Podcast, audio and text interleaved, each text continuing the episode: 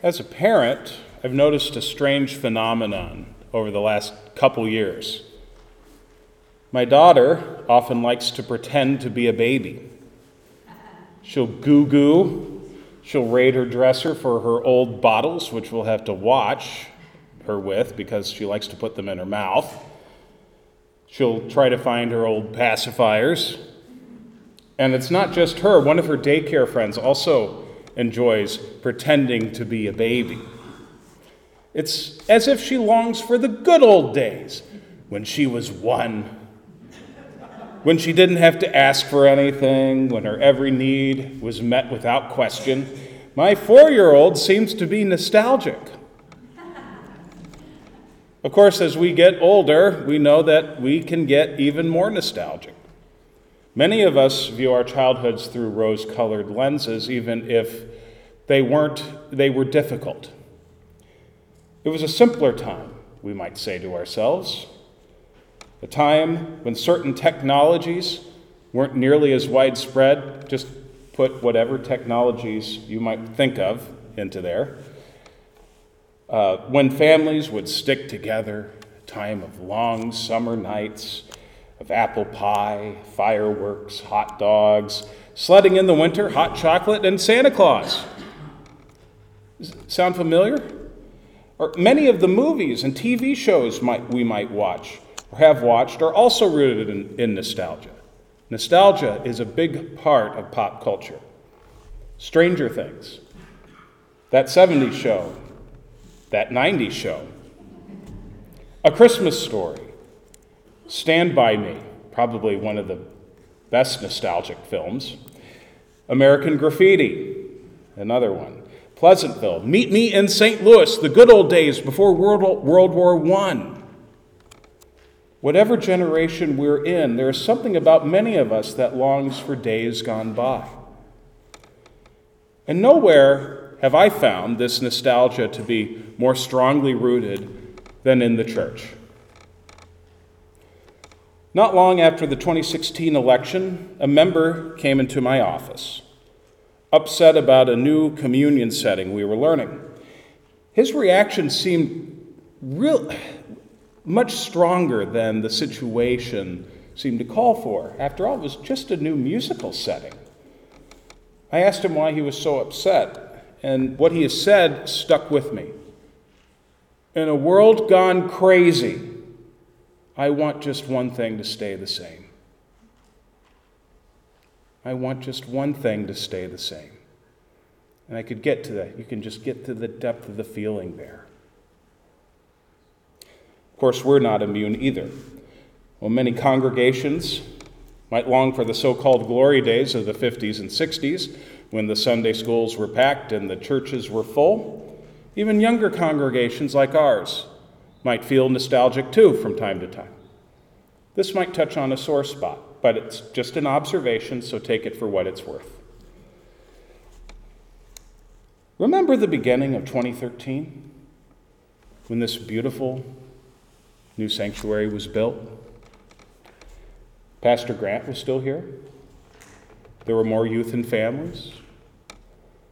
Before the various kerfuffles, before COVID, have any of you ever thought about that time as kind of a golden time? Wanted to return to that? The point is that we can all get stuck in the past from time to time, wondering what might have been. And the church at Rome may be wondering something similar. Their old life, whatever they had lived before, is gone, and now they are in a new community centered around Jesus Christ. And being in a new community calls for a new way of life. Paul, after all, is preaching nothing less than the death of one's old life and the expectation of new life in Christ. But living into that new life can be scary. There's always the temptation of unbelief. How do I know, after all, that I will indeed have new life in Christ?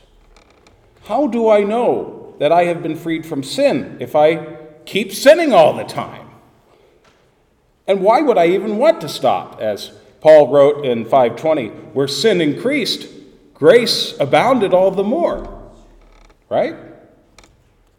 Why not sin so that grace may abound? Or in a piece of doggerel from Pastor Rawl. This is good. I remembered it, I wrote it down. Freed from the law, oh happy condition. I can sin as I please and still have remission. I know my old life, after all. I know it. Even if I don't like my old life, there's something comforting about the known nature of it. It might be miserable, but at least I know what it feels like. A new life in Christ is a radical unknown, beyond my wildest dreams. Perhaps this is the bigger, bigger obstacle to faith than any historical question about the Bible or the Christian story. It is so difficult to even begin to imagine what such a fulfilled life in Christ will look like. By the way, the band will sing a song about this later. Yet, such a new life in Christ doesn't depend on our imagination doesn't depend on us in any way.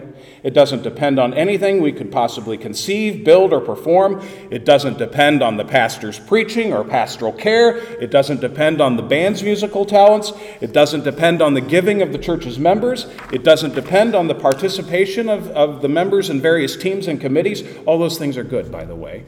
But it doesn't depend on them. Our new life in Christ also doesn't depend on the number of members we have or the number of children we have, or youth, or families. It doesn't depend on the amount of money we have in the bank. Our new life in Christ is dependent on one thing our baptism. You see, however long ago you were baptized, a miracle happened when that happened. Doesn't matter if you remember it or not. You were called and claimed as God's own child, God's own daughter, God's own son, out of nothing but God's love for you. At this font or one like it, you drowned. You died. You sank deep into the Jordan's watery abyss, far from light or life, far from hope, far from help. You sank down into hell to put it plainly. And then God raised you up. God raised you up. God raised you out of the Jordan and clothed you in a new garment of right relationship between you and God and you and your neighbor. It's a garment that takes a lifetime to grow into because it is the very garment of Christ. It's like a child wearing mommy or daddy's clothes trying to wear their shoes, and they're always several sizes, they're way too big, and they look silly. But that child will eventually grow. And we will grow into that garment of righteousness, into Christ's very image. Baptism is the end of any kind of nostalgia, because in it the old is killed and the new takes root and is given to grow. Of course, as the theologian Karl Barth once wrote, the old Adam or Eve is a notoriously strong swimmer. Even though the old self, with all its misplaced hopes, desires, false gods, has been drowned, the ugly head still resurfaces from time to time. Sometimes it seems to run amok. Paul will get into this later in chapter 7 when he laments, For I do not do the thing that I want, but I do the very thing that I hate. Don't we find ourselves doing the same? Yet the re emergence of the old Adam or Eve is nothing more than the twitches of a corpse. Nothing more. In Christ, the victory over sin has been won once for all. So, what to do when the twitches reemerge? What to do when we fall, when we sin time and time again? The answer is clear. We remember that we are baptized. We are baptized. We are called, claimed, sealed as Christ's own. We belong to God. We're always growing into Christ's image. We take time to confess our sins to God, trusting that God is gracious and merciful, slow to anger, and abounding in steadfast love. There's a reason that we have that time for confession and that very long silence at the beginning. Because it's healthy to take account of the ways in which we have failed and which we can't we and to remind ourselves that we are indeed forgiven and given a fresh start. We might also do this with a trusted friend. We might unburden ourselves, even to a pastor. Uh, private confession has fallen out of favor in the Lutheran churches, but I will just say that I've always found it cleansing when I have found a fellow pastor and said, I need you to hear what I've got to say.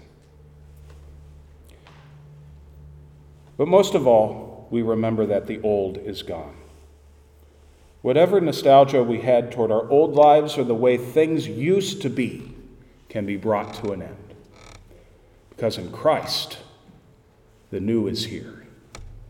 And in Him, we are always being made new. Thanks be to God. Amen.